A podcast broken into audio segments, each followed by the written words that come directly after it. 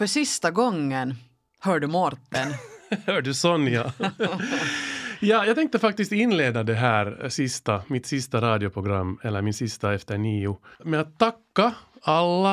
Eh, det har jag inte hunnit göra faktiskt, då när det meddelades att jag ska sluta så fick jag ju en massa lyckönskningar, jag fick en massa positiva kommentarer från lyssnare och tittare.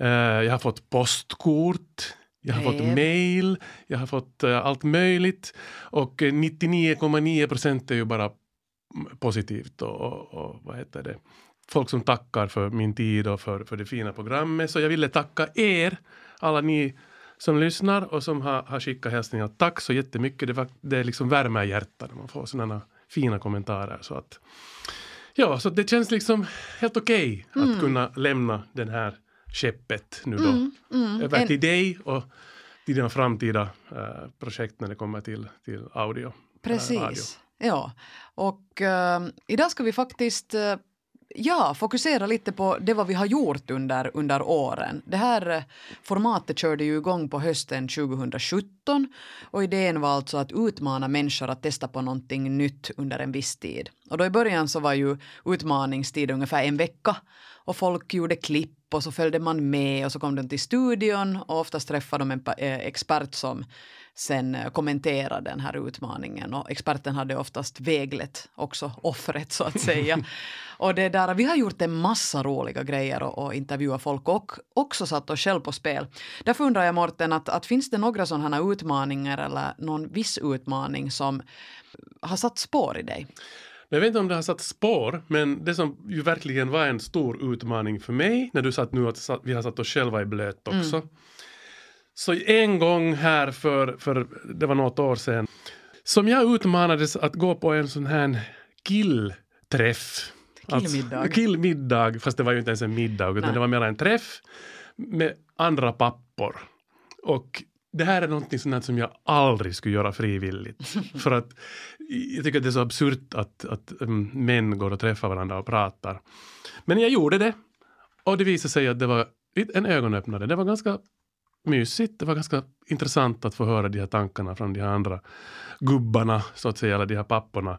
Så det är en sån där grej som har, har blivit kvar. Men inte att jag kanske skulle, det har inte blivit en vana eller någonting att jag skulle gå och träffa andra. Sådär. Men jag tyckte bara det var det var modigt av mig att gå på en sån. Så. Tror jag att du fick en sån insikt som många också här i det här programmet har fått. Att man, man har lite kanske ställt sig sådär eh, tveksam till någonting eller sen har man velat ta reda på någonting och sen har det öppnat ögonen på något sätt. Mm, precis. Vi ska titta tillbaka lite på vissa uh, utmaningar i det här programmet och så kommer vi också faktiskt att ringa upp några människor eller några gäster som har varit med här för att höra att hur gick det sen? Och vad är med den första vi ska, vi ska lyssna till? Hur det gick? Vi börjar eh, med författaren Merete Mazzarella. För två år sedan i november så, så utmanade vi Merete att förbättra sin smarttelefonkompetens. Och det vill säga hon skulle lära sig att utnyttja sin telefon med alla finesser som nu finns i telefonen i dag, dagens läge. Och, och Merete var ju lite skeptisk till hela den här, den här grejen men hon var jätteivrig att, att hoppa med. Så att vi börjar med att lyssna på, på klippet hur det lät då för ett par år sedan och vad hennes relation till hennes mobiltelefon var då. Äh, uh, no, mitt förhållande till min smarttelefon har nu hittills knappt varit ett förhållande uh, överhuvudtaget. Det har varit en avlägsen bekantskap.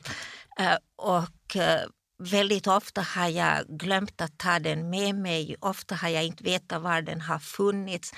Eh, jag har fortfarande kvar en trådtelefon, då kan jag åtminstone ringa till den och hitta den. Eh, jag tror, att det, jag tror att det är många människor i min ålder som är i den situationen.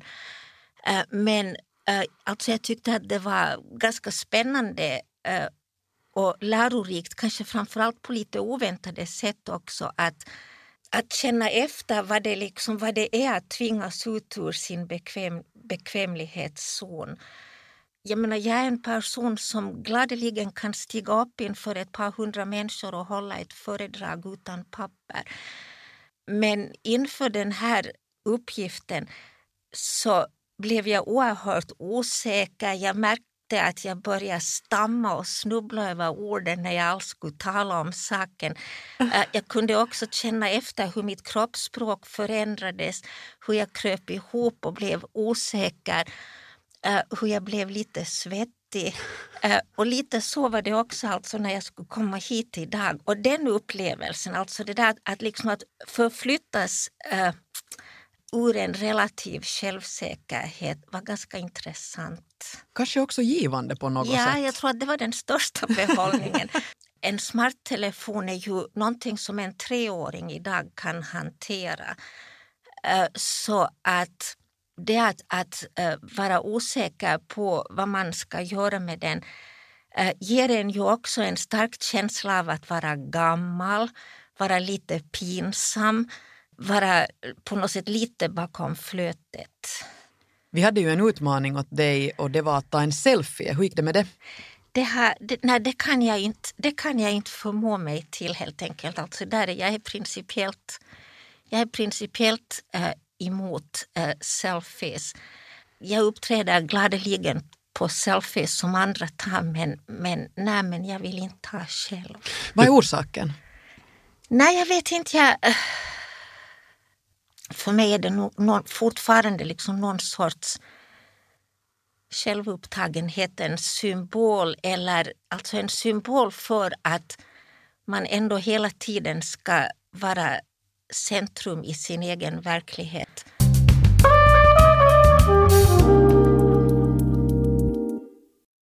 Ja, Merete, för två år sedan så deltog du i Efter nio radio och du skulle bli bättre på att eh, utnyttja din smarttelefon. Vad hände sen? Uh, det hände en del för att uh, det var ändå så att det viktiga jag fick uh, av den coaching som erbjöds mig var att jag vågade syssla mer med den här telefonen. Jag blev mindre rädd för den Eh, och jag har hållit på med Facetime och jag har varit WhatsApp och, och framförallt så har jag eh, fotograferat väldigt mycket. Och liksom här under pandemiåret så har det här fotograferandet betytt väldigt mycket. Uh, också naturligtvis Facetime har varit viktigt, men där finns det ju också andra kanaler. Uh, men jag har tillbringat hela pandemitiden i Ekenäs och upplevt alla årstider.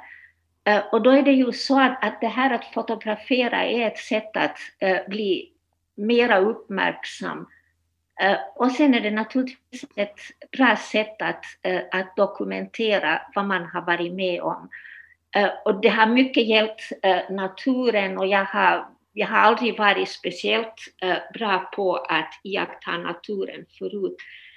men i samband med fotograferandet och med telefonen så tycker jag att jag har blivit bättre och till exempel, eh, för att nu bara ta ett exempel, så har jag för första gången insett eh, hur vackert det är när ljuset på hösten faller in så där lite snett eh, mellan träden. Mm. Mm, jag kan hålla med om det. Ja, och det där är alltså, där har telefonen tycker jag varit ovärderlig, just, alltså just för, min, för min möjlighet, mina möjligheter att att, att ändå få ut äh, väldigt mycket av den här äh, pandemitiden. Äh, sen det andra jag kan säga, sen vet jag inte om jag har så mycket annat att säga. mitt problem är att jag är dålig på att ha telefonen med mig. Så den blir mycket ofta hemma och jag har ju då naturligtvis som andra ansvarsfulla medborgare laddat ner coronablinkern och den meddelar mig alltid uh, glatt att, att det, jag har noll exponeringar. Uh, och det blir jag väldigt glad åt, men samtidigt är jag då medveten om att telefonen mest har legat hemma. Oj. Oj då. Hörde, jag tänkte fråga ännu mer när du säger att du har fotograferat mycket, så har du bara fotograferat då den här naturen och det vad du ser eller har, har man sett dig i de här bilderna också kanske? Eventuellt en selfie? Uh, någon, jag, ja, alltså det, mitt problem är att jag i någon, någon bok uh, har skrivit att jag aldrig tänker ta en selfie. Det hade jag då lovat mig själv att jag aldrig skulle ta en selfie. Men det löftet, liksom en del andra löften, har jag då brutit. Det är helt okej. Okay. men, inte, men inte många, det, är liksom, det, det, det rör sig nu bara om en handfull. Finns det några andra applikationer som du har bekantat dig med? Några av programmen? Uh, föreslå någonting. Jag kom, kom fast uh, kartan eller väckarklockan eller vad ska vi hitta jo, vecka, på? Vecka, väckarklockan, väckarklockan har jag använt. Mm. Uh, ka kartorna, uh, kartorna jag och Google använder jag ju och någon gång har jag nu också förstås ja, Facebook och, och det där. Uh, nu har jag väl också någon gång läst min e-post på, på telefonen.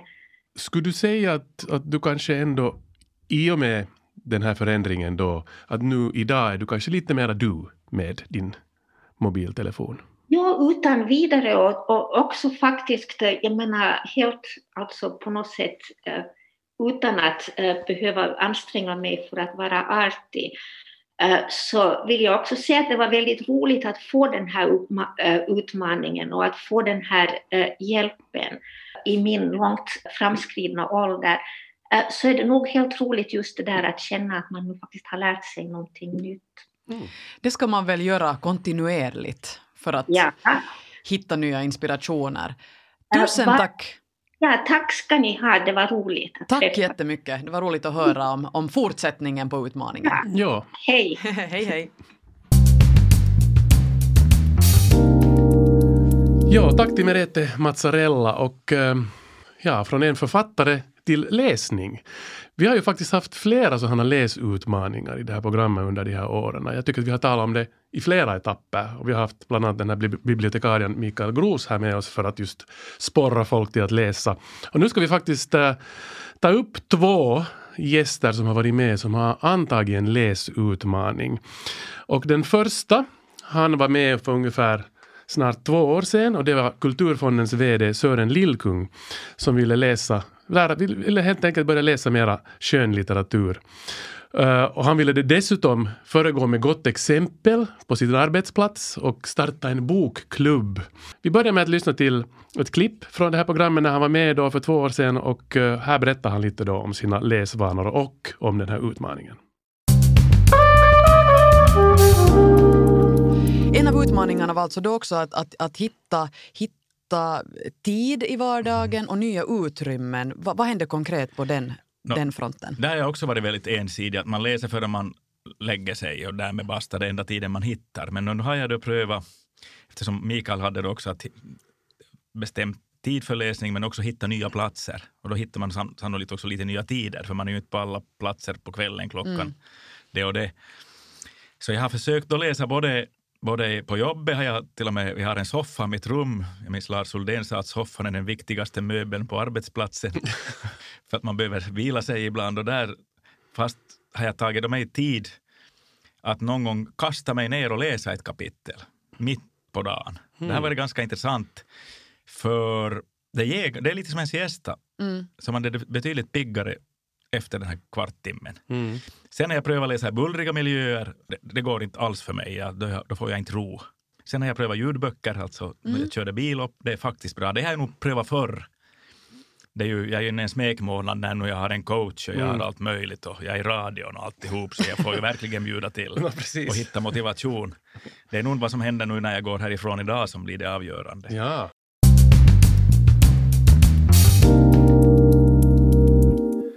Ja, så här lät det alltså för nästan exakt två år sedan när Sören Lillkung var med i Efter nio för att uh, berätta om sina läsvanor och hur han ville bli en bättre läsare eller få spränga in mera lässtunder i sin vardag. Och nu har vi uh, Sören Lillkung med oss här per telefon så nu ska vi få höra hur det gick sen. Hjärtligt välkommen med Sören. Tack. Och nu är vi jättenyfikna på att veta hur har det gått? No, ja, det var ju ganska högt ställda ambitioner får man väl säga nu när jag hörde den på nytt. Och, mm. och, och bra så, men att nu har det gått så där helt OK. Alltså jag, jag läser nog, jag blev en regelbunden läsare och det var väl det främsta målsättningen. Men jag läser nog främst kvällstid och, och på veckoslut och för på dagtid, dagtid så jobbar jag ju ganska långa dagar. Men det här, och sen vad jag lärde, den främsta lärdomen var faktiskt det här att, och det är väl därför jag, jag har lyckats hålla mig kvar, hålla kvar det här att jag läser hela tiden, eller något sånt här regelbundet, att, att jag kan sluta en bok om inte jag tycker om den. Oj. Mm. Det, var, det var den främsta insikten jag fick, för jag hade varit lite sådär att jag skulle, jag trodde det var liksom fel alltid på mig att, att jag bara inte orkar läsa. Men, men då märkte jag ju att jag, om jag helt enkelt när jag gett den en ordentlig chans, man ska nog kämpa en stund, men så, så, så avslutar jag, så tar jag en annan och så märker jag att nej, det här är ju intressant, att nu, nu kan jag läsa hela boken. Sen det här med bokklubben, så den, den var nog ganska kortvarig. Att vi har, det, det, var väl mer att jag tvingade ihop den så det skulle se bra ut. Men, Bara på grund av det här programmet alltså menar du då? Ja, jag tror det. Det var nog, det var nog försök att vara, vara sådär jättekreativ. Personalen kom nog sådär tjänstvilligt med. Men, men, men nu har vi faktiskt en bokhylla. Det har blivit en bokhylla där vi sätter in intressanta böcker åt varandra och tipsar varandra. Att, att jag, jag har läst den här boken och den finns där på hyllan. Att, att, att, att ta nu om ni är intresserade. Men det är ju jättebra. Ja, det är nog, det är nog någonting. Absolut. Sören, hade, hade här mm, coronapandemin på något sätt påverkat? Jag tänkte att du skulle skylla på den när det kommer till den här bokklubben, att ni inte kunde träffas. Men... Nej, inte så farligt. Jag tror den hade nog slutat redan. Före. före, före. Den höll bara någon månad. Ja, ja. Jag tror vi, vi hade, och så hade det blivit, jag tror det har blivit till det den ska vara egentligen, att vi diskuterar böcker på någon kaffepaus och så finns den där hyllan i kafferummet. Just Och, det. och då är det ju väldigt enkelt att säga att ja, men det här läste jag just och den finns nog där på hyllan. Så att jag tror den, den har ganska bra dimension den här, vi är ju en ganska liten arbetsplats. Mm. Tanken var ju då också att du skulle få in så här att du skulle bara kunna slänga dig på soffan på arbetsplatsen och läsa en, en, ett kapitel. Men har det då alltså inte lyckats? Nej, det har inte lyckats. Jag, har liksom, jag, är ju, jag är så jag jobbar, så jag är ganska intensiv på något sätt och det, det är min stil att jobba, så det, det är sällsynt, eller det händer nog aldrig att jag jag hade faktiskt en soffa på rummet, men nu har, nu har vi flyttat så jag har den inte längre. Men jag har nog aldrig legat i den. Och, och, och, och, det, är liksom, det är på något sätt mot min natur det här att ta en sån paus. Jag, jag tror det kunde, det, det kunde vara ganska, ganska, ge ganska mycket, men, men det har inte blivit av och inte tror jag att det blir nog heller. För, för det är ganska hektiskt det här jobbet så att man är på något sätt igång från det man är här tills man, man sliter sig härifrån. Ja, ja, ja, ja. Förklaringar, förklaringar. De här utmaningarna då så kanske inte riktigt lyckades på, på det sättet som, som var tänkt. Men att allt lyckas man inte med. Så det är nu... Nej, det är som om, om, jag, om skulle jag ha slutat röka, det gjorde jag för länge sedan, men då skulle det vara att jag, nu, nu röker jag ibland på helgen. Eller på kvällen i sängen. Just precis, det är något sånt så, långt kom jag liksom. Nej men bra så. Tack Ja. för att du deltog då och tack för att du deltog nu. Tack så mycket. Ja, tack. Det var alltså Kulturfondens VD Sören Lillkung. Han har ju alltså inte varit då den enda i programmets historia som utmanar sig själv att bli bättre på att läsa. Om vi går ännu mer tillbaka i tiden, ända till december 2017, så var det en mycket folkkär artist som antog utmaningen att bli en bättre läsare. Och det är frågan om eh, Gay Geir Rönning. Och vi börjar med att höra honom berätta om sin relation till läsande och böcker. Och vi börjar helt med barndomen. Läste du själv som barn böcker? Ja, jag tycker inte det. Jag tror jag, jag fick, eh, alltså det var ju Kalle Anka och sånt där, det fanns ju redan då när jag var ung. men, eh, men böcker, böcker, nej. Okej. Nej. Nej, Har du någon minne av när du skulle ha läst din första nej och, riktiga bok? och det som är ännu värre är att jag har ju inget minne av att mamma och pappa har läst för mig heller. Okej. Så det, det är nog inte, jag tror det är därifrån vanan, eller ovanan, Ja, ovanan. ja. har, har, kommit till. Då. Just det. Ehm, Så det, det Så men min- du hoppas att kanske inte föra det här vidare till den Nej, ovanan nej, till nej, dina men det, barn? det har inte jag en chans till att göra för att min fru är väldigt duktig. Så hon, hon är den som har läst alltid för barnen. Och, så de, de har inte samma ovana som jag har. Mm. Nej. Just det. Eh, jag tänkte citera dig här, för att du skrev ett blogginlägg på din egen blogg här tidigare i höst. Eh, just det här med din läsning. Ja. Så skrev du så här. Alla som känner mig vet att jag inte läser böcker. Men i år har något hänt. Det började med min kusin Geir Tangens bok Maestro. Jag blev häktad direkt. Sedan Jo Nesbøs senaste och av bara farten tre till. Men så långt, bara deckare. Men det är det enda jag har läst varje gång i många år, om jag läser deckare. Fram tills jag motvilligt började på En man vid namn Ove. Ja. Är det alltså så faktiskt att det här var din första bok som inte var en deckare? Jag tror faktiskt det, ja. Men vad intressant. ja det, jag har inte ens varit borta i självbiografier för, för musiker som jag gillar. Och sånt. Jag har inte läst något sånt. Mm. Ingenting. Så, eh, så det har varit väldigt begränsat. Och Ove, jag blev kär direkt. Mm. Ja, det, Ja, för ditt blogginlägg fortsätter sen när du lite berättar hur, hur ja. sorgsen, sorgsen du var när du, måste lägga, när du hade Ja, avslut. faktiskt. Han, när han försvann. Det var, det var hemskt. Det blev en sån skön vana att, att, att dyka in i Oves eh, konstiga universum som jag känner igen mig i. Det var det, det, var det som var så roligt. För min fru hon bara skrattade och sa du är så lik Ove. Jag vet inte om man ska ta det där som en Jag komplimang. vet, jag, jag vet inte det heller.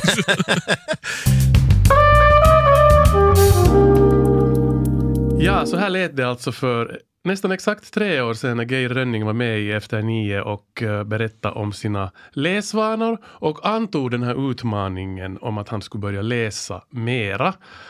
Och nu har vi med oss Geir Rönning här per länk. Välkommen med. Tack så jättemycket. Före vi går närmare in på, på om, om det har hänt något framsteg sedan tre år så vill, jag, så vill vi först veta här att du befinner dig på, på ett, eh, ja, ett ställe där det kan vara lite eh, oljud och så vidare. Var är du just nu? Ja, ja, jag har börjat jobba på ett underbart dagis. Så jag springer runt bland helgalna barn. Och det som gör att inte någon sliter i mitt ben nu det är att en del av dem sover och sen eh, de andra sitter just, det är liksom tysta timmen det här. Okej. Så det passar bra att jag skulle kunna prata med er. Ja. Är det de här coronatiderna som har gjort att artisteriet har lite lagts på hyllan så att säga? Eller? Ja, det stoppade ju, det stoppade ju brott över en natt. Den fina ute och spela-tiden, den försvann över en natt. Ja, ja. Jag beklagar för det. Men eh, Jo, men hej då, det är tacksamt att man får ha med underbara barn att göra. Det är Precis. fantastiskt. Och jag, är inte så, jag är inte så säker på om jag kommer att återgå till det där eh, eviga farandet som jag har hållit på med i över 30 år. hmm. Oj, en livsförändring så att säga. Ja, jag tror faktiskt det. Det ska kombineras, skulle det kunna göra. Så det, det, det tror jag att jag kommer att klara av. Men hör du, på tal om läsning. Eh, läser du åt de här barnen där? Det är ju det jag gör, så att jag kan liksom slå mig på bröstet och säga att det, det är inte så illa som det var för tre år sedan. Eh, hur har det gått sen dess? Ja, jag ska inte ljuga på mig någon större framgång. Hörru. Det, det, det har nog hållit sig till ungefär lite samma stort sett hela tiden. Jag har varit lite bort i kokböcker. Okej. Det, men nu är det länge sedan jag läst någonting annat än barnböcker. Jag skulle just fråga att vilken är den senaste boken du läst, men det... Med annan typ av litteratur, det är ju i samma veva som jag pratade med er senast. Det är nog, det är nog i var, varje fall två år sedan. Det är det helt säkert. Två år sedan? Du har inte läst en bok på två år, menar du det? Jo, jo, jo, jo barnböcker har jag varit bort. Ja, ja, men inte en egen bok så att säga. Nej, nej, nej. Jag håller på att skriva min livsbok. nej då.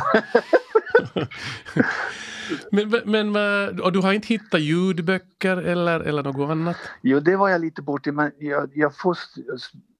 Som, som nu så skulle inte det funka. Jag går upp 5.45 på morgonen och kommer hem vid sextiden som ett slips. Så någon, ljud- jag somnar innan min underbara åttaåring är helt utslagen. Så att de, de senaste två månaderna har hela livet vänt upp ner. Men vad roligt att det har gått över till det att du läser sagor och böcker för barn. Vad har ni på gång där då? Här är det mycket och samtidigt så har också min åttaåring Theo, han eh, har 20 minuter läsning per dag. Så han och jag läser om varann en del också. Mm. Så, men då måste ju det vara lättläst så det har varit mycket Alfons nu senaste tiden. här på Alfons är alltid bra. Så, ja, ja, absolut. Och här på dagis så är det, det är olika böcker. Jag har också barn som är så pass små så, så att det blir pekböcker som man använder. Här är, här är allt från Lena Anderssons Maja tittar på naturen, här är Petson, här är liksom vilda djur på savannen, här är mycket, mycket olika saker som man både använder som pekböcker men också man läser sagor därifrån. Mm. Kan du på något sätt summera vad, vad har tiden med barnen gett dig? Har det, har det fått några nya insikter hos dig?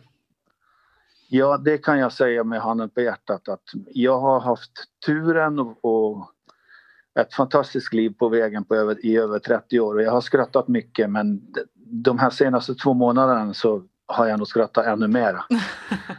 Det är helt sjukt alltså vilka fantastiska underbara små individer som springer runt här i 200 och man får ett skratt, inte en gång per dag men här är nog, jag skrattar nog så jag viker mig i varje fall tio gånger per dag. Oj, så det är helt fantastiskt. Ja. ja. det är helt, helt otroligt fint. Är det. Så om man är pappa eller mamma själv så det att kunna lämna barnen vidare in på ett dagis och sen gå därifrån och kunna koncentrera sig på ett jobb.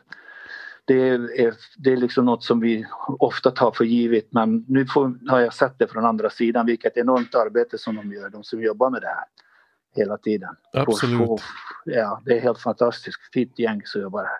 Mm. All eloge till dig och dina kollegor. Ja. Ja, tack så mycket. Vilket betyder att vi inte kan klandra dig allt för mycket för att du inte har läst de här tre åren. Försök, försök att låta bli. men, vi är alla som vi är. Men, men vad heter det, vi kan ju alltid hoppas att du på något sätt skulle hitta det här intresset igen och kanske plocka fram en bok. Och, och, och I och med att vi ringde nu till dig. Så, mm. Eller så hittar du ja. inte och det är mm. helt okej okay, det också. Ja. ja, men jag, jag ska prova att skärpa mig. Jag, jag, det, det. men äh, tack för det här och ett gott nytt år och god fortsättning. Tack detsamma och en riktigt god jul på er. Ja, tack så mycket. Ha det så gott. Ja, vi... Tack så mycket. Tack. Hej. Hej då.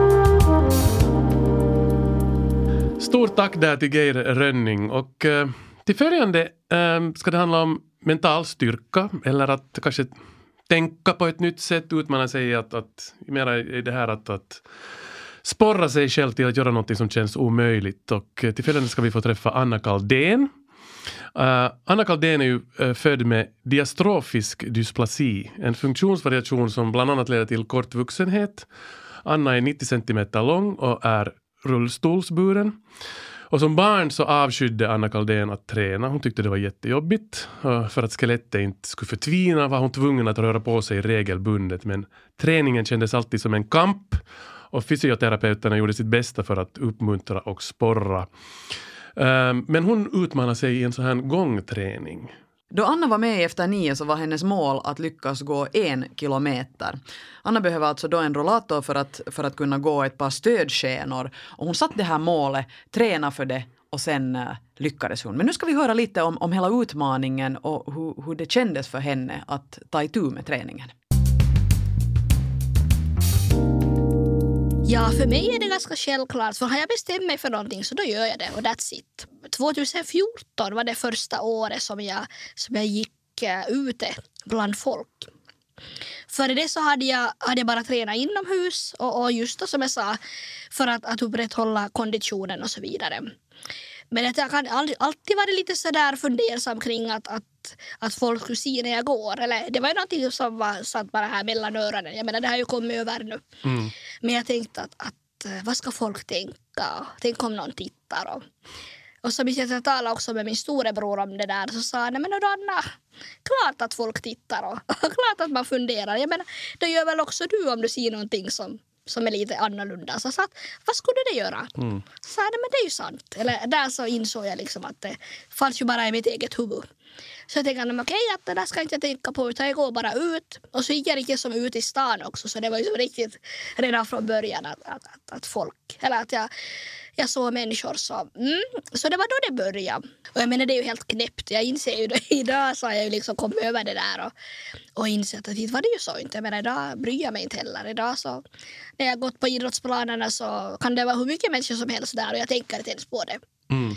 Att, att, det viktigaste är min egen fokusering, att jag klarar det här målet. Det har både varit en fysisk och en mental ja. övning det här, eller utmaning. Absolut, och kanske den här mentala tröskeln var ju den här som var svårast. För att jag skulle kanske ha kunnat göra det tidigare också. Bara jag skulle ha kommit över det eller inte haft mm. de här mentala hindren. Mm. Just det. Men hur kommer det sig att, äh, att, att du just nu, de här senaste åren, börjar fundera på det här? Att, att du skulle anta en sån här utmaning eller överhuvudtaget gå ut bland folk och så vidare? Mm. Främst för att inspirera faktiskt för att visa att allt är möjligt. Jag tycker att det är väldigt viktigt att och också när jag har varit på de här idrottsplanerna så har jag oftast råkat vara i samband med några skolklasser har haft då, sådana uteträningar eller någonting. Och jag tycker det har också varit jätteroligt att visa dem att, att det, det finns inte som några hinder. Men kanske främst för att träning som för oss alla det gör, gör mig att må bra. Jag har ett väldigt hektiskt och intensivt liv. Och träningen är det, då kan jag fokusera helt bara på det och liksom rensa skallen och, och tänka på något annat. Uh, jag mår bra efter att jag har gått. Och, uh, så jag tänkte att, men att, att det är bra att sätta några mål och, och liksom för att jag övervinna sig själv. Och för, att, för mig så finns ju inte de här begränsningarna utan det är bara vad jag bestämmer att jag gör. Så där lät det för ett och ett halvt år sedan och nu har vi Anna med oss. Hej! Hej, roligt att vara med igen. Hej, vad, vad skojigt att du hade, du hade tid att prata med oss. Det där, ja, det blir ju just två år sedan du gjorde den här uh, sträckan på en kilometer. Mm. Hur har det fortsatt efter vår utmaning, eller din egna utmaning som det var? Jag tänker att det är så länge, alltså tiden ja. går nog så fort. Jag, jag hade tänkt det själv att det var så länge sedan, men, men det har gått bra. Och det går framåt hela tiden med min träning och jag utmanar mig själv längre och längre. Och i år så har jag faktiskt gått en kilometer och 200 meter. Yes. Så det har gått längre fram och så har jag också börjat träna mer i min simning och så här. Så, så att eh, det känns som att eh, ja, det, det går framåt och jag, det känns som att steg för steg gör jag det och det är roligt. Det är jätteroligt. Har träningen fått en större plats i, din, i ditt liv nu? Jag skulle säga det, kanske ja. Eh, jag tränar nog eh, lika mycket som jag alltid har gjort, att jag tränar varken mer eller mindre. Det är på samma nivå som jag har tränat de senaste åren. Men jag har kanske på ett helt lite tydligare sätt börjat sätta de här målen för mig själv och pusha mig själv mer och mer. Och det handlar också kanske främst om när jag märker att jag klarar av de här sakerna så vill jag hela tiden försöka mer och mer. Och sen inser jag också allt mer att träningen ger mig den energi och kraft jag behöver för att orka med mitt vardagsliv. När du fick lyssna här också tillsammans med oss på, på det här klippet som vi hade plockat ut från ett och ett halvt år sedan så, så, så när du nu fick lyssna på dig själv så var det någonting du reagerade på eller var det några tankar som väcktes när, när du fick höra hur du resonerade för ett och ett halvt år sedan? No, alltså det som var intressant, som jag reagerade på, var det där med de mentala trösklarna. Och att jag sa också i det här radioinslaget att jag skulle ha gjort det här förr om inte skulle ha varit de mentala trösklarna. Och så har jag kanske egentligen aldrig reflekterat över det förr, och det var ju så. Men, men att det slog mig nu helt klart att, att så var det ju. Mm. Att kapaciteten har jag ju alltid haft som, med min drive och min, min eh, liksom passion för att nå mål. För det har alltid varit min styrka i livet. Men det var kanske den här mentala tröskeln genom att inte jag riktigt våga ta det steget att gå ut. Det var det som, som kanske gjorde att det, det, det blev först då för 2014. Men, men samtidigt så, så ska man ju kanske man ska ju tänka att allt har sin tid. Mm. Allt har sin tid. Och det är ju det som är intressant med det här radioprogrammet för att uh, vi vet ju att folk har olika utmaningar som de, de har åt sig själva och har olika mål och sånt här. Men i det här programmet så har vi ju alltid sagt det högt och så har vi följt med processen och ibland har det gått och ibland har det misslyckats. Och det är en underbar, underbar uh, färd att, att följa med, vare sig liksom det går bra eller dåligt eller, eller bara mm. man har fått några insikter att, att uh, det finns liksom den positiva sidan med att tala öppet om sånt här? Absolut, och, och som jag säkert sa i det förra programmet också så sa jag att det är ju också en del av att, att man misslyckas ibland och att man inte når de här målen. Att, att, så kan det ju också vara och, och, och, och det tycker jag att det är också en minst lika viktig del att man, man accepterar också det att all, alla dagar går det kanske inte lika bra och alla dagar orkar man inte lika mycket och ändå är det liksom en viktig del av resan.